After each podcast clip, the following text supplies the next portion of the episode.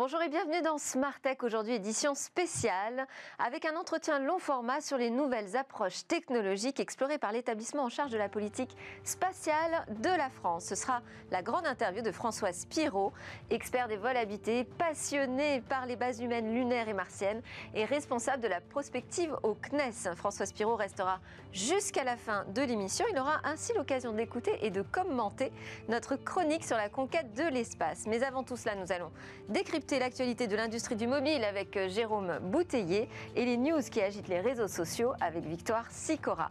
Bonjour Jérôme Bouteiller, Bonjour. fondateur d'écranmobile.fr. Alors cette semaine, elle a été marquée par la publication de chiffres de la Banque de France sur l'évolution des paiements. En effet, la, Banque de France et plus précisément son Observatoire pour la sécurité euh, des moyens de paiement, euh, l'OSMP, publie chaque année un rapport qui permet de, de suivre l'évolution des usages des Français en matière de paiement, également l'évolution de la fraude.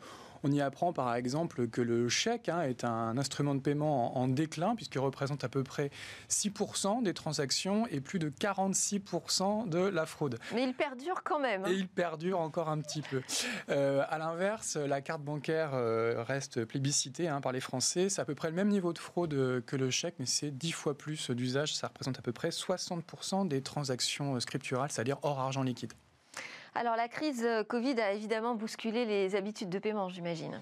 Oui, et, cette année, euh, l'Observatoire ne s'est pas limité aux, chiffres de l'année précédente. En l'année 2019, ils ont également inclus euh, des chiffres sur le début de l'année 2020 et on a effectivement pu mesurer l'impact de cette crise du Covid avec, selon l'OSMP, une baisse des transactions d'à peu près 30% hein, sur le premier semestre. Hein. C'est logique hein, avec le confinement et la fermeture de très nombreux commerces.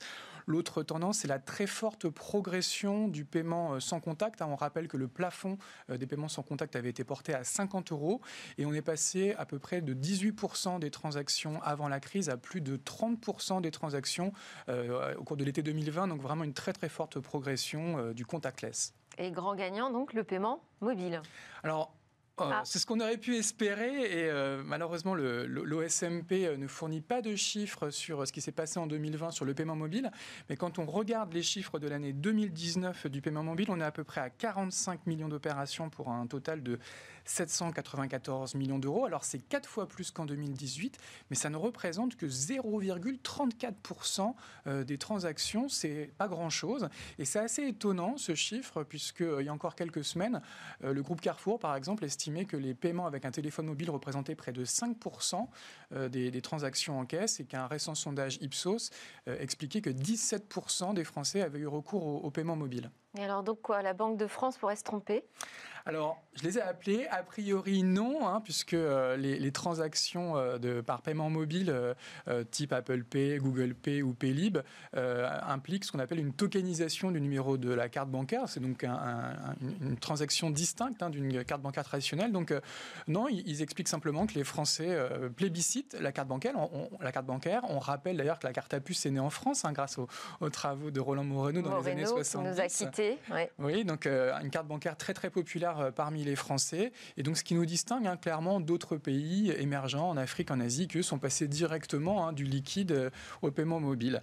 Euh, en, conclusion, on pourrait dire donc, si l'heure est effectivement au, cashless, au contactless, en France, ça n'est pas encore au, pardon, au, au, card, au oui, contactless, mais pas cardless. C'est pas facile à dire ça. On va, on va avoir l'occasion évidemment de reparler du paiement mobile hein, dans quelques semaines, sans doute, avec euh, l'introduction en bourse d'Ante Financial. Très rapidement, on présente d'autres actus du business mobile cette semaine. Alors, il y a eu par exemple un rebondissement avec TikTok. Oui, on en a parlé vite fait avec Victoire. oui, c'est un véritable feuilleton, hein, cette histoire de, TikTok. Et quand on s'était vu le, la semaine dernière, on évoquait les nouvelles options qui s'offraient apparemment aux États-Unis. Alors, dimanche dernier, euh, on risquait donc le bannissement TikTok euh, des App Store et du, marché américain. Et euh, il semblerait que la, Maison Blanche ait donné son accord pour un accord assez, assez sophistiqué qui placerait donc, euh, qui impliquerait la création d'une holding qui chapeauterait toutes les activités TikTok en dehors de Chine. cette holding pourrait être située aux États-Unis, notamment au Texas, et elle pourrait être introduite en bourse à Wall Street avec des actionnaires comme Oracle, comme Walmart, et qui serait à peu près à hauteur de 20% du capital. ce qui est intéressant, c'est que la presse américaine évoque le fait que Biden, la société mère de TikTok a déjà des actionnaires américains et avec ce jeu d'écriture, on pourrait faire, faire passer l'intégralité de TikTok global sous contrôle américain. donc si ça se confirmait, ce serait clairement une victoire économique, une victoire politique hein, pour le, le candidat Donald Trump, auteur du fameux livre The Art of the Deal. Une autre info pour euh, tous les fans du smartphone et qui veulent suivre l'actu du mobile, c'est un changement de date de la grand-messe, le Mobile World Congress. Oui, effectivement, une grande messe qui réunit habituellement plus de 100 000 professionnels du téléphone mobile. Alors, ça réunit aussi bien les équipementiers, hein, ceux qui font les réseaux, les constructeurs de téléphones mobiles, mais également les, professionnels du marketing mobile. Ils se réunissent habituellement chaque année à, Barcelone.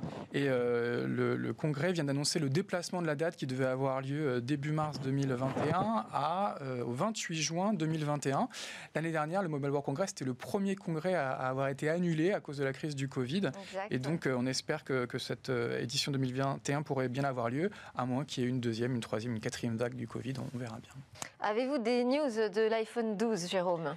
Alors, on savait que ça avait été le grand absent hein, du, keynote de rentrée d'Apple. Il y avait apparemment des, retards de production et Apple avait préféré mettre en avant son Apple Watch euh, ou son iPad, mais il se murmure qu'un nouvel événement pourra avoir lieu le 13 octobre prochain. C'est un opérateur britannique qui a vendu la mèche euh, pour celui qu'on appelle déjà l'iPhone 5G, hein, puisque outre un nouveau design inspiré de l'iPod Pro, euh, cet iPhone devrait être compatible avec la 5G, y compris les controversées ondes millimétriques. C'est donc une très bonne nouvelle pour nos amis euh, suisses et monégasques, hein, qui ont non seulement les moyens de se payer un iPhone, mais qui ont aussi un réseau 5G fonctionnel. Euh, pour la France, on va malheureusement devoir attendre encore un petit peu, puisque visiblement le déploiement du très haut débit mobile euh, se fait plutôt lentement dans notre pays. Oui, c'est ce qu'on peut dire, effectivement. Merci Jérôme Bouteiller, fondateur d'écranmobile.fr. On enchaîne avec la sélection d'actu de Victor Sicora.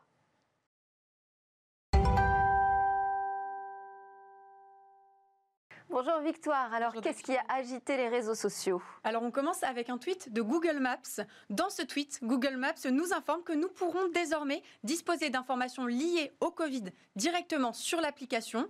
Ces informations, eh bien, elles se mettront à jour en fonction de vos déplacements. Regardez sur cette photo, la zone en rouge qui s'affiche correspond à un territoire particulièrement touché par l'épidémie.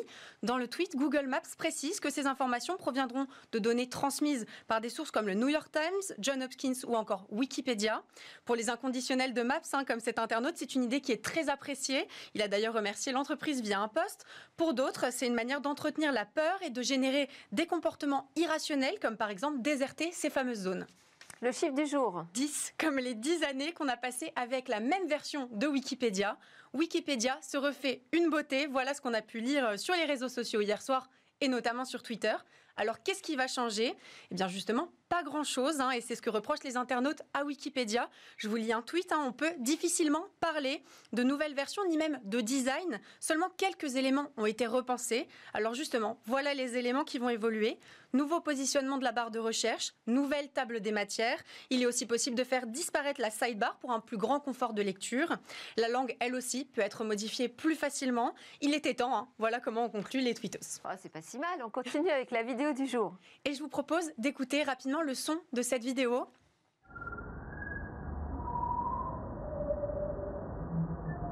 Ce n'est ni plus ni moins que le son des piliers de la création, une vidéo publiée sur Instagram par le compte NASA Hubble et qui a enthousiasmé les internautes. Hein. Regardez ce commentaire, c'est fou, j'adore la science. Comment vous expliquer que le cosmos fait de la meilleure musique que la plupart des artistes qu'on peut écouter aujourd'hui à la radio? Science does it better, un hashtag repris de nombreuses fois sur Twitter.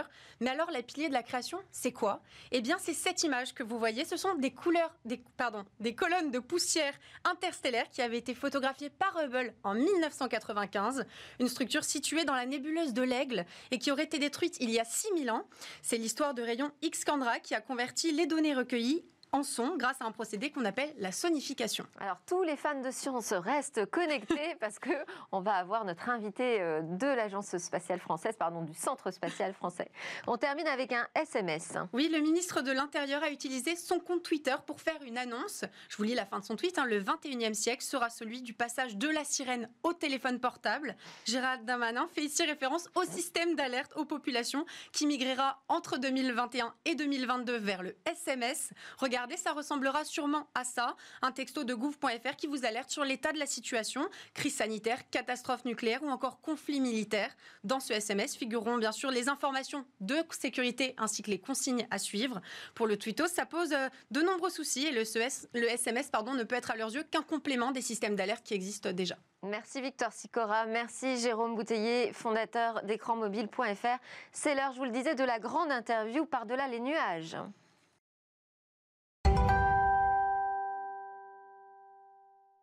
Bonjour François Spiro, merci beaucoup d'être avec nous. Je suis vraiment ravie de vous accueillir pour ce grand entretien. Vous aurez une petite surprise, on fera venir euh, Sidney Rostand euh, de Bioxégie car on va aussi parler de biomimétisme et du lien avec, euh, avec vos travaux. Mais d'abord, permettez-moi de vous présenter.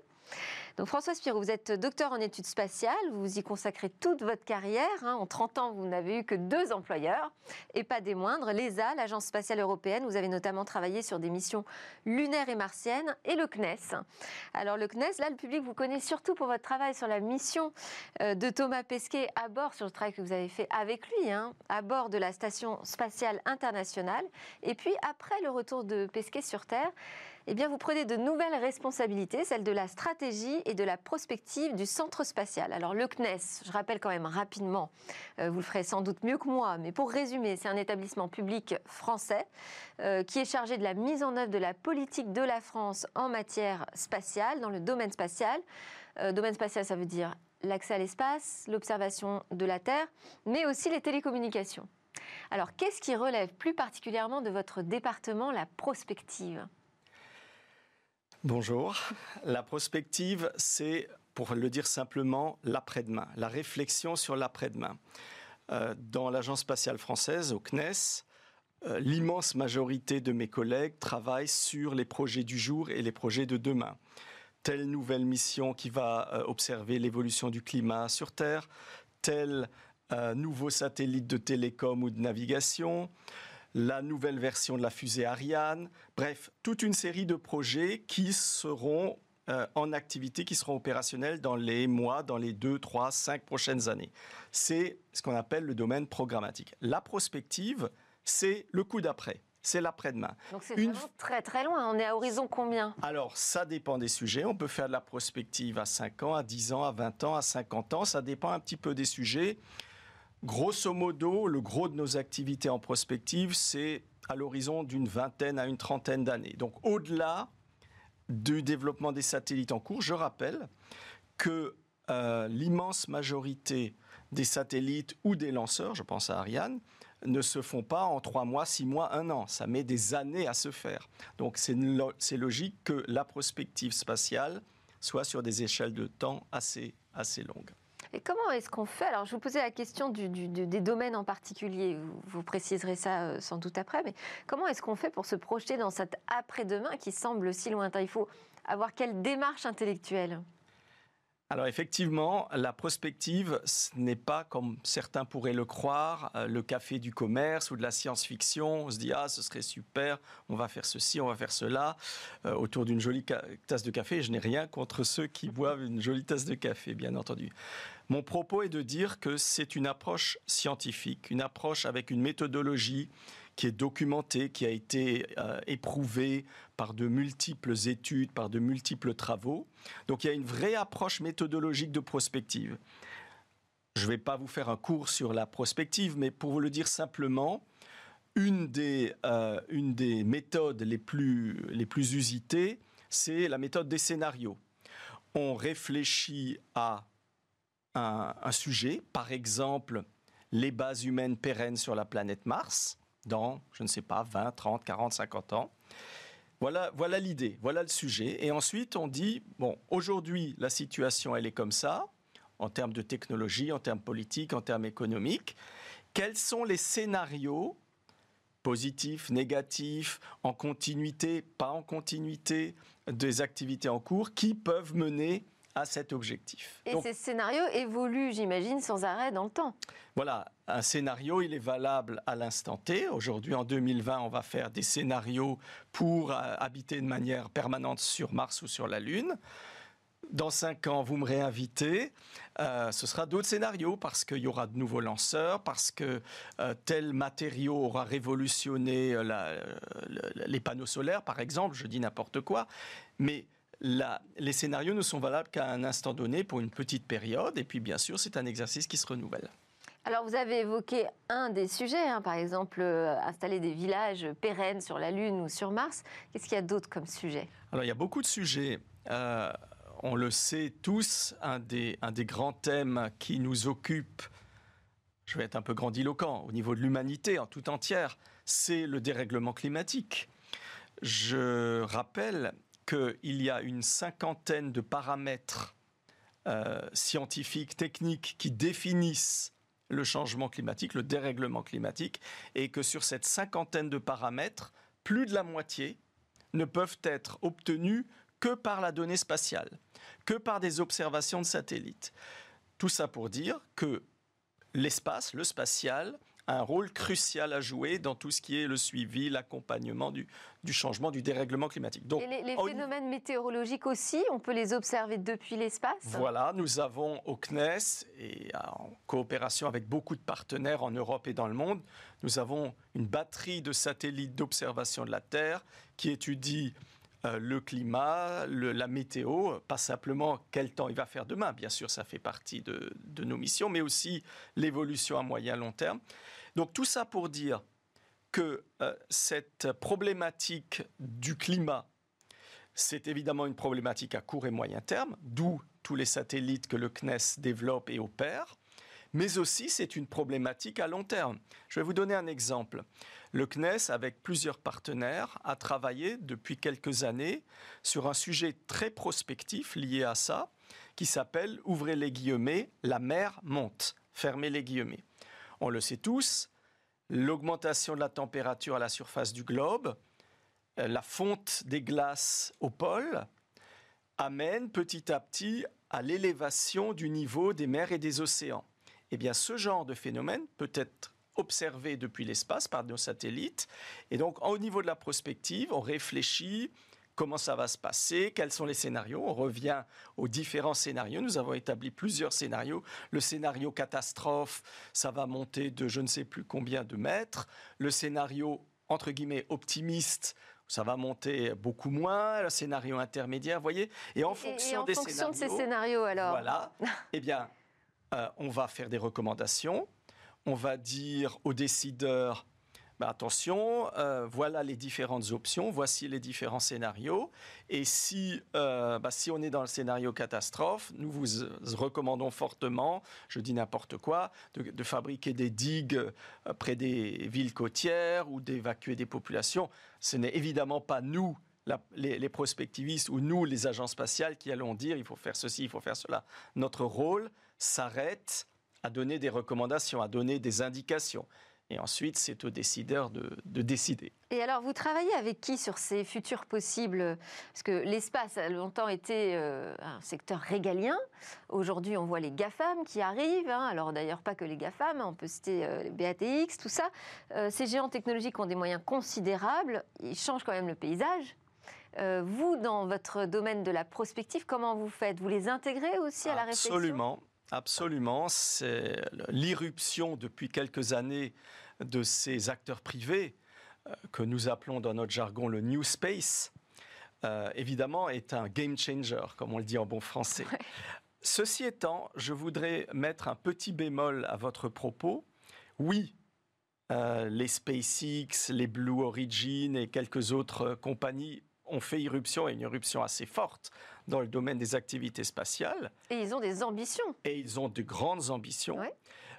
Il n'empêche qu'à la date d'aujourd'hui, l'immense majorité des activités spatiales en France et dans le monde se font quand même au niveau régalien, au niveau public. Alors, pour aller plus loin sur votre question, en fait, euh, on assiste graduellement euh, et là c'est la personne de la prospective qui parle, on assiste graduellement à une évolution lente mais réelle de, euh, d'un tout public à la grande époque de la NASA, du CNES et de quelques autres agences spatiales dans les années 60, 70, 80, etc., vers ce qu'on pourrait appeler un partenariat public-privé.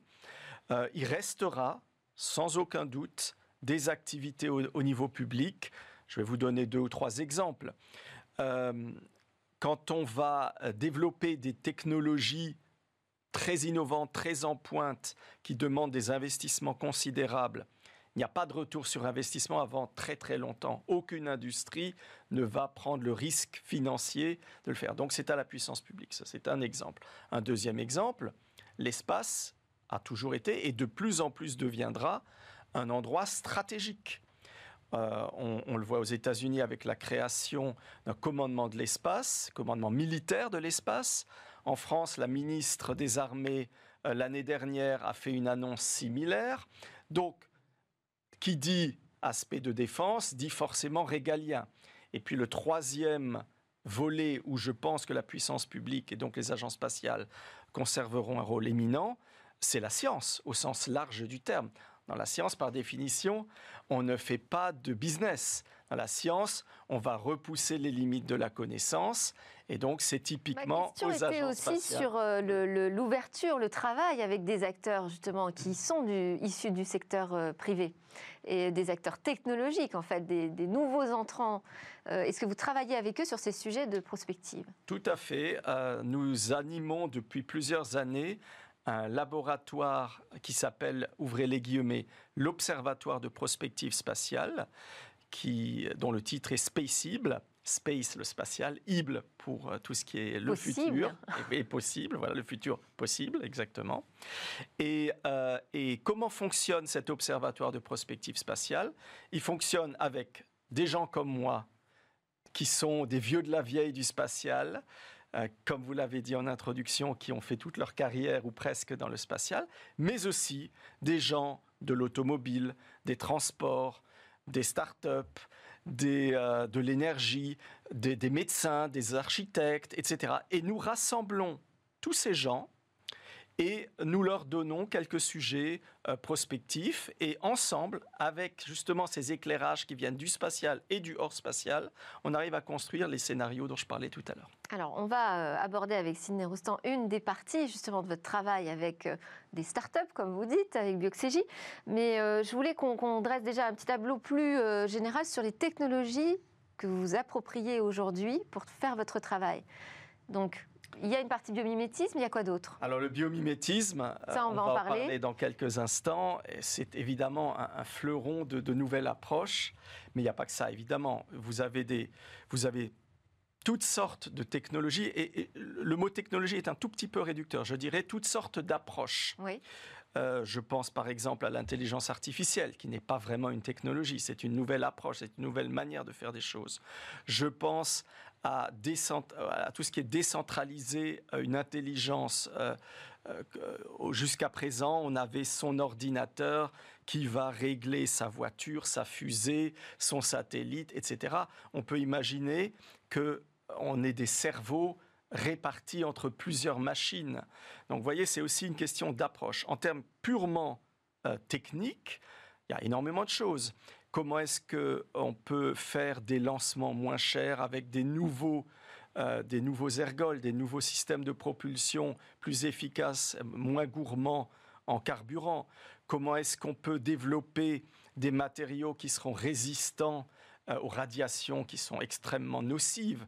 Et le biomimétisme, évidemment, est une des pistes, c'est pas la seule, mais c'est une des pistes euh, que nous regardons, etc. Donc, donc intelligence artificielle, euh, vous travaillez aussi sur les nanotechnologies par exemple? Voilà, euh, un, des, un des challenges, un des gros défis du spatial, c'est réduire la masse au lancement, parce qu'un lancement, ça coûte très cher. Et donc tout ce qui permet de réduire la masse, on gagne des kilos et donc on gagne des euros. Et donc les nanotechnologies, évidemment, nous aident beaucoup, puisque pour la même performance, au lieu de dire 10 kilos, vous dites 1 kilo. Donc, on, est gagnant. Alors, Sidney Rostand nous a rejoint, fondateur PDG de Bioxygie. J'avais annoncé, hein, petite surprise, on va faire un focus biomimétisme tout en parlant d'espace. Euh, comment est-ce que vous travaillez, vous, sur ce sujet de l'exploration spatiale, Sidney? Alors, euh, nous, on avait commencé à se rapprocher effectivement de François et du CNES pour euh, réfléchir à ces questions-là. Euh, évidemment, pour l'instant, pour nous, c'est plus euh, prospectif dans la mesure où c'est pas nos marchés traditionnels, nos marchés traditionnels étant plutôt l'automobile et l'aéronautique. Cela dit, évidemment, euh, on prend des contacts avec les différents industriels de ce secteur-là, qui est un secteur particulier. La question qu'on se pose au sujet du biomimétisme, c'est simplement comme tous les secteurs sont particuliers. Oui, exactement, mais ça demande pour une start-up comme la nôtre qui a trois ans, ça demande d'être extrêmement, d'avoir de l'expérience avant de s'attaquer à ce marché-là, s'attaquer à ces industriels-là, parce qu'il ne faut pas qu'on grille notre cartouche. Là, c'est une approche entrepreneuriale très simple. Euh, en matière de biomimétisme, la question qu'on se pose, elle est très simple. C'est euh, comment est-ce que le vivant peut nous aider à conquérir un espace que lui-même n'a pas réussi à conquérir? Donc c'est ça le problème. Alors la réponse, elle est assez simple, c'est que euh, l'espace, c'est un milieu hostile, François, tu le sais bien, euh, avec euh, le vide, le froid, des chaleurs extrêmes, de la pression ou de l'absence de pression et des défis technologiques pour effectivement lancer moins cher, lancer plus, plus propre, lancer plus léger, etc., etc. Or, le vivant, et c'est là qu'on fait le parallèle avec le biomimétisme, le vivant est soumis à ces contraintes-là. Il y a des espèces extrémophiles, donc des espèces qui vont justement subir sur Terre ces conditions extrêmes et qui ont déployé un ensemble de techniques, d'approches qui permettent justement de se dire est-ce qu'elles sont transférables d'une manière ou d'une autre, transposables au milieu du spatial. Et vous pensez à quelle espèce? Alors concrètement, je vais donner trois exemples qui moi me paraissent assez intéressants. Le premier exemple, je pense que c'est un de tes favoris, euh, c'est le robot gecko. Alors qu'est-ce que c'est un gecko? C'est euh, un amphibien qui a, cette capacité à euh, coller sur n'importe quelle surface et surtout coller sur des surfaces à la fois rugueuses, sableuses et en même temps lisses. Et comment il s'y prend? Sur la patte, il va avoir en fait des micro-lamelles euh, des millions en fait de microlamelles, c'est vraiment à des échelles très fines, qui interagissent avec les surfaces sur lesquelles il est à des échelles très fines. C'est ce qu'on appelle les forces de Van der Waals. Elles sont très petites ces forces-là, mais cumulées à des échelles, ça permet justement de conférer et de porter le gecko. L'avantage de cette technique, c'est que c'est pas de la ventouse, c'est pas de l'aspiration comme on a les ventouses traditionnelles. C'est-à-dire que c'est aussi valable dans l'espace, dans le vide spatial. Donc le Stanford et le JPL, hein, le Jet Propulsion Laboratory, qui est euh, un, ancien, une ancienne, bah, c'est un appendice en fait de la NASA, hein, qui était déjà là à, l'époque d'Apollo, euh, a développé euh, des robots ou des, des grippers gecko qui sont capables en fait de se poser sur des satellites pour en faire la maintenance ce qui évite les sorties spatiales. Je pense que tu sais à quel point c'est complexe aussi, euh, et qui euh, permet aussi de capter au bout de bras robotiques euh, des débris spatiaux, etc., dans le vide spatial, et en plus de ça, à des, de façon plus légère et fiable. Donc ça, c'est le premier exemple que, que, moi je trouve assez intéressant. Vous pouvez intervenir quand vous voulez. Hein. Je pense que l'ESA aussi a fait, euh, a fait un... L'ESA euh, s'y intéresse. Et nous aussi, au CNES, depuis quelques années, on commence à s'y intéresser, mais je pense qu'on va y revenir tout à l'heure. C'est complexe hein, parce que c'est des micro-lamelles de, silice, donc on est à 40 microns. Et évidemment, c'est compliqué de faire ce genre de prototype, mais il me semble que c'est que c'est une voie qui est intéressante en matière de prospective spatiale. le deuxième exemple, moi, qui m'a bien touché, qui m'a été, été, été donné par une partie de mon équipe, c'est alors celle-là, c'est plutôt les Chinois qui, ont fait ça. Euh, je crois que c'est leur, euh, université euh, c'est un carburant fossile, enfin solide, pardon, pas fossile, le carburant solide qui se place dans les boosters. Vous savez, les boosters, hein, c'est ce qui propulse les navettes spatiales. c'est de la poudre. Cette poudre-là, elle doit être le plus stable possible. quand il y a des instabilités, on, connaît les catastrophes que ça a posées, Challenger en 86. donc, comment est-ce qu'on fait pour stabiliser ce propulsif en fait dans les boosters? Il y a un matériau qui est intéressant dans la nature, c'est la nacre. C'est euh, les carapaces en fait des euh, gastéropodes, donc euh, les huîtres, les moules, l'ormeau, etc., qui est constitué de petits feuillets. C'est 0,5 microns, donc c'est très petit en fait. Et ces feuillets-là, comme il y a une sorte de superposition c'est de l'aragonite hein, très solide, va permettre de répartir et d'absorber les, fissures. Donc ça donne à l'huître ou à euh, l'ormeau en fait sa résistance structurelle de, la carapace. Et eh bien si on reprend ça avec des matériaux différents qui sont l'oxyde d'aluminium, le graphène, etc., ça permet d'en faire, tenez-vous bien, un carburant du coup, pour ces boosters-là, beaucoup plus solides, enfin, c'est deux fois plus de résistance, donc d'intégrité en fait du booster, c'est très important, et aussi une meilleure conductivité thermique, donc c'est-à-dire que euh, si vous voulez l'explosion, puisque c'est la fusée, c'est ça, c'est une explosion maîtrisée et, beaucoup plus maîtrisée, deux fois plus maîtrisée. Voilà. Donc ça, c'est un deuxième exemple. Et le troisième exemple, très rapidement. Là, pas du tout pensé à aller chercher du côté de la nacre pour euh, parler d'explosif. C'est assez incroyable hein, les, les transferts, les transpositions qu'on peut faire. Le troisième exemple, ça m'a été donné par un ami à moi qui s'appelle Yves Gourina, qui est à Supaéro, tu connais peut-être de nom. Yves Gourina a travaillé il y a quelques années, c'était début des années 2010, sur un système de forage spatial. si on veut coloniser Mars, si on veut coloniser des, planètes, ce qui est quand même dans les plans des plus grandes agences spatiales et de SpaceX, hein, il faut emmener du matériel de forage. Il faut pouvoir faire des travaux sur place. Donc comment est-ce qu'on fait pour optimiser ça? Il se trouve qu'il y a un insecte qui s'appelle Siricidae. C'est une sorte de guêpe ou de frelon, ça ressemble à une guêpe ou un frelon, euh, qui va pondre ses œufs dans du bois très dur. Et pour ça, il va avoir euh, un appendice, une sorte d'outil de ponte. Euh, il faut imaginer un pic hein, sur les femelles qui, est capable de percer le bois dur pour poser les œufs dans, dans, la protection du bois en fait. Et cet appendice-là, va avoir une sorte de double pointe avec des pics vers l'arrière qui lui permet en fait de creuser progressivement mais sans trop de pression le bois. Pourquoi c'est intéressant? Parce que justement il n'y a pas trop de pression nécessaire pour creuser dans du dur. Or, si on arrive à faire ça, à reproduire ça dans l'espace, ça permet d'avoir des équipements qui sont plus légers, 1 euh, kg, c'est 10 000, dollars, il me semble, à mettre en orbite. Hein. Et en plus de ça, ça permet d'avoir des équipements qui consomment moins d'énergie pour forer. Pourquoi? Parce que sur Mars, il y a moins de gravité, donc c'est plus difficile de forer. Voilà, et ça, c'est euh, des études qui ont été menées. Il me semble qu'il y a des prototypes qui vont effectivement être envoyés dans l'espace, au moins pour être testés en microgravité sur la Station spatiale internationale 2020-2021. Euh, voilà, Merci beaucoup, Sidney Rostand, PDG de Bioxégie. Un commentaire, parce que vous investissez vraiment ce nouveau champ du biomimétisme dans l'exploration spatiale? Tout à fait, donc je suis ravi euh, d'abord de voir mon ami Sidney et puis surtout sur, euh, sur l'exposé et les exemples qui ont été donnés.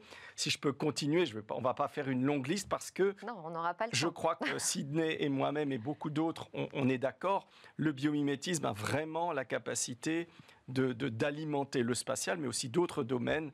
Voilà. Je vais citer un ou deux exemples de plus. Sidney parlait du, euh, de l'exploration habitée de Mars. Euh, quand on va entre la Terre et la Lune ou quand on va entre la Terre et Mars, eh ben, on est bombardé de radiation. Et, un des, tout petits animaux sur Terre euh, qui sont extrêmement résistants aux radiations, les tardigrades, eh bien, peuvent nous inspirer également. À quoi ressemble un tardigrade? C'est ce qu'on a une photo, Toute petite, voilà, voilà, la photo. C'est une toute petite bête et qui est extrêmement résistante à la radiation. Et donc, on est en train d'y réfléchir au CNES et aussi ailleurs pour voir comment on peut s'en inspirer pour des voyages où on va être bombardé plein pot de radiation. Toujours dans le registre des voyages humains de très longue durée, alors là peut-être au-delà de la Lune et de Mars, la Lune, je rappelle, quelques jours de voyage, Mars, quelques mois de voyage, mais ça c'est le responsable de la prospective qui parle, plus tard, on fera les lunes de Jupiter, les lunes de Saturne, etc. Et donc là, on parle de voyage en années. Est-ce que dans de tels cas, on parlera d'hibernation? C'est une question, je ne réponds pas, mais c'est une question. Et là aussi, le biomimétisme nous inspire, puisque les ours hibernent. Euh, et donc, on a commencé au CNES quelques études sur tel ou tel, euh, tel, ou tel euh, matériau, tel ou tel fluide à l'intérieur de l'ours qui induit et qui maintient l'hibernation pendant de nombreux mois. Est-ce qu'on peut s'en inspirer pour l'être humain dans quelques années, dans quelques décennies? Point d'interrogation. Hibernatus, moi ça me fait penser à Hibernatus. Alors tous les cinq ans, euh, l'État fixe des nouveaux objectifs hein, au CNES et là on est à une année échéance 2020. on a déjà une date, on sait quand vous aurez vos nouvelles ambitions fixées C'est en cours Pour les cinq autres années à venir? Tout à fait. Donc c'est en cours d'élaboration. Euh, il y, a, de nombreuses réunions, de nombreuses discussions à tous les niveaux à ce sujet. Euh, voilà, je pense que c'est quelque chose qui va se faire dans les mois, euh, dans les mois qui viennent. Vous avez des, un appel à lancer? Bah, Écoutez, une demande? ce que ce que ce qu'on peut dire, c'est que, comme disait l'autre, c'est le changement dans la continuité. Euh, c'est-à-dire qu'il y a évidemment tout un socle d'activités qui va se poursuivre. On a fait depuis des décennies la fusée Ariane, on va continuer à faire les nouvelles fusées Ariane. Je rappelle que Ariane 6, la nouvelle version d'Ariane, normalement sera lancée pour la première fois l'année prochaine. Euh, Thomas Pesquet, on en parlait rapidement tout à l'heure, si tout va bien, va revoler, va faire son deuxième, vol l'année prochaine. Donc, Voilà, donc une certaine continuité, avec des changements bien sûr par rapport à ce qui se faisait avant. Tout au début, on parlait d'observation de la Terre, de l'observation du climat. Bien sûr, on continue avec des technologies plus, plus éprouvées, plus, plus, plus fines, qui nous donnent plus d'informations. Donc tout ça, si vous voulez, c'est c'est de la continuité, mais avec de l'amélioration, etc. Et puis, bien sûr, il y a des nouveaux sujets. Un des nouveaux sujets, c'est évidemment le biomimétisme, qui n'est pas pour nous, agence spatiale, un, thème en tant que tel, euh, mais c'est un moyen potentiel de, de mieux faire de mieux faire nos satellites, de mieux faire nos instruments, de mieux faire nos missions. Donc, une approche aussi, c'est de penser différemment. Voilà. C'est vraiment une approche. C'est un nouveau mode de pensée, si vous voulez. Euh, quand vous vous promenez dans les couloirs du CNES, je rappelle que le CNES est quand même composé à trois quarts d'ingénieurs donc des gens qui ont une culture scientifique et technique quand même assez, assez poussée. Et ben malgré cela, il y a très peu qui, euh, qui connaissaient avant 1, 2, 3 ans le biomimétisme. Et donc, depuis 2, 3 ans, nous avons doucement mais sûrement fait rentrer la notion de biomimétisme auprès de mes collègues euh, ingénieurs euh, du CNES. C'est en train de diffuser petit à petit. Nous avons déjà fait des ateliers, des rencontres, et en particulier, nous avons eu la joie d'accueillir euh, Sidney Rostand et Bioxégie euh, dans nos locaux. Euh, voilà, c'est un processus de, maturation qui ne se fait pas du jour au lendemain. Il faut expliquer l'intérêt de la chose.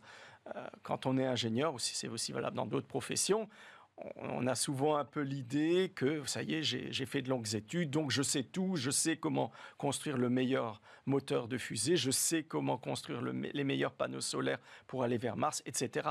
Oui, peut-être, mais il faut rester ouvert à des nouvelles approches. Et si vous permettez juste une phrase encore par rapport à votre question de tout à l'heure sur la prospective, quels sont les, ingrédients ou les qualités qu'il faut pour, avoir, pour faire la prospective? Ben, Une d'entre elles, c'est précisément cette ouverture d'esprit. Il faut être ouvert à des nouvelles approches telles que le biomimétisme. Merci beaucoup François Spiro. Vous restez avec nous, un hein, responsable de la prospective au CNES. Merci Sidney Rostand, PDG de Bioxégie. Juste après la pause, on reste en compagnie des astres, hein, puisqu'on a notre rendez-vous dans l'espace.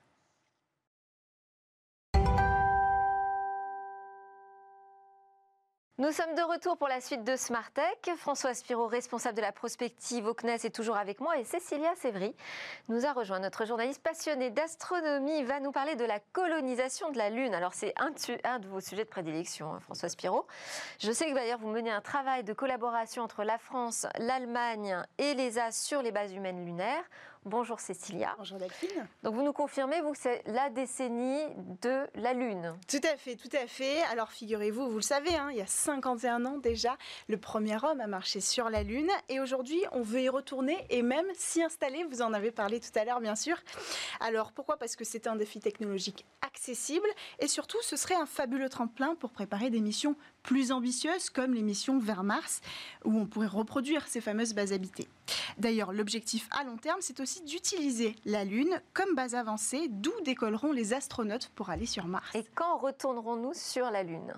Alors, le retour des humains sur la Lune est prévu à peu près pour 2024 avec la NASA dans le cadre du programme Artemis en collaboration avec l'ESA.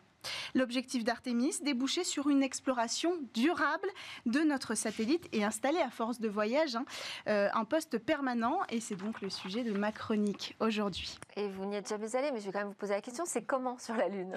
C'est une magnifique désolation. C'est pas mes mots, ce sont les mots de Buzz Aldrin, deuxième homme à avoir marché sur la Lune, hein, aux côtés de Neil Armstrong en 69. Effectivement, c'est assez désertique. On a pu le voir sur des clichés. On la connaît bien maintenant, la Lune. Et puis, la météo est assez catastrophique moins 100 degrés Celsius, euh, moins 150 degrés Celsius la nuit et plus 100 degrés Celsius le jour. Et puis on sait aussi qu'il y a de l'eau gelée sur la Lune et sur le sol se trouve de la roche et de la poussière. Et c'est là que ça nous intéresse. Ce n'est pas n'importe quelle poussière, c'est une matière nommée régolite, une poudre de roche qui recouvre toute la partie supérieure de la Lune. Et elle est juste au-dessus de la roche-mère. En fonction de la zone, ça fait plusieurs mètres même hein, euh, d'épaisseur. Mais finalement, qui de mieux pour vous la décrire clairement que la personne qui a marché sur cette poudre de lune, en l'occurrence Buzz Aldrin, en en parlait. Je vais vous citer ce qu'il a dit. Il a dit qu'elle avait une texture abrasive, comme du charbon, et une odeur acre et métallique, comme de la poudre à canon, et comme l'odeur qui traîne dans l'air après l'explosion d'un pétard. Neil, Neil Armstrong donc, comparait l'odeur à celle de cendres mouillées. Et vous en avez déjà vu, vous, du régolithe? Oui, alors figurez-vous, Delphine, que j'en ai ramené un petit échantillon pour oh. vous. Voilà, juste ça, ici. Une belle surprise. Regardez, je vous en prie. Ça, c'est de la poussière de lune, pour le dire joliment. Exceptionnel. C'est du régolithe. Euh, en fait, c'est assez rare. Voilà, on peut pas l'ouvrir. C'est pas très bon pour la santé, le régolithe, à cause des métaux euh, que ça contient. Euh, et puis surtout, c'est très rare, donc on va éviter d'en disperser. ça nous a été gentiment prêté par une passionnée d'astronomie et c'est reproduit maintenant synthétiquement pour être justement étudié. Surtout, c'est un formidable atout pour l'exploration lunaire. Je ne sais pas si je vais vous le rendre en fait. Hein. Et alors pourquoi c'est euh, formidable? Alors c'est formidable parce qu'en fait de ce régolithe on peut en faire ce qu'on veut. On peut le faire fondre, mais aussi on peut lui donner la forme qu'on veut dans un moule.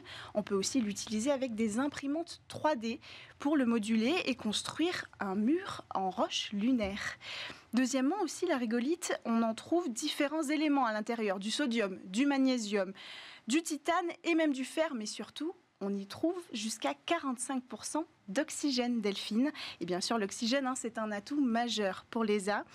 En 2019, euh, elle a développé sa propre agence, propre, son propre programme au sein de l'agence d'extraction, une méthode basée sur l'électrolyse. Cette transformation offrirait aux colons lunaires un accès à l'oxygène pour le carburant, mais aussi pour le système de support de vie.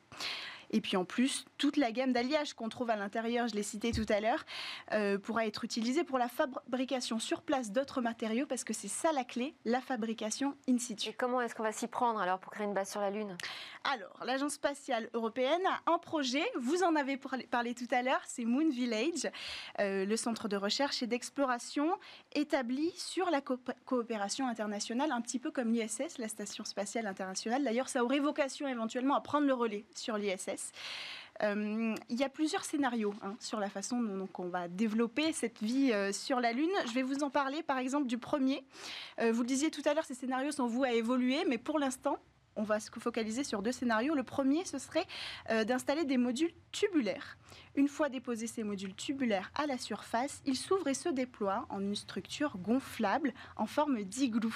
Et ça, ce sera la structure même de la base. Ensuite, des rovers bâtisseurs vont commencer à compacter le sol lunaire dans le régolithe. Le régolithe formera alors un épais mur alvéolé imprimé en 3D et nous aurons une belle base, pas loin de ressembler à des igloos ou des maisons troglodytes.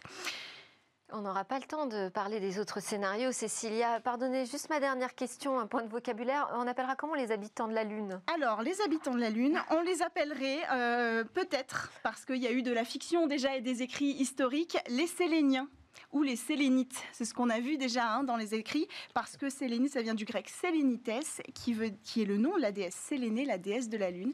Peut-être que vous avez déjà une idée au CNES de comment on pourrait appeler. Oui. Euh... François Spiro, dites-nous. Effectivement, ce sera un, dérivé du mot sélène. Alors, je ne sais pas si c'est sélénien ou sélénite, hein, on verra. C'est aux académiciens de la langue française de se prononcer. Je voudrais euh, rebondir sur certaines choses que vous avez dites très justement.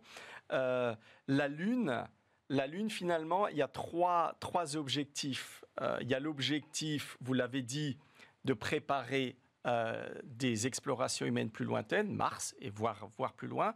Et une grande majorité des activités qu'on peut faire sur la Lune est reproductible ou est utilisable pour aller plus loin. Premier objectif. Deuxième objectif, eh bien, c'est la Lune pour elle-même.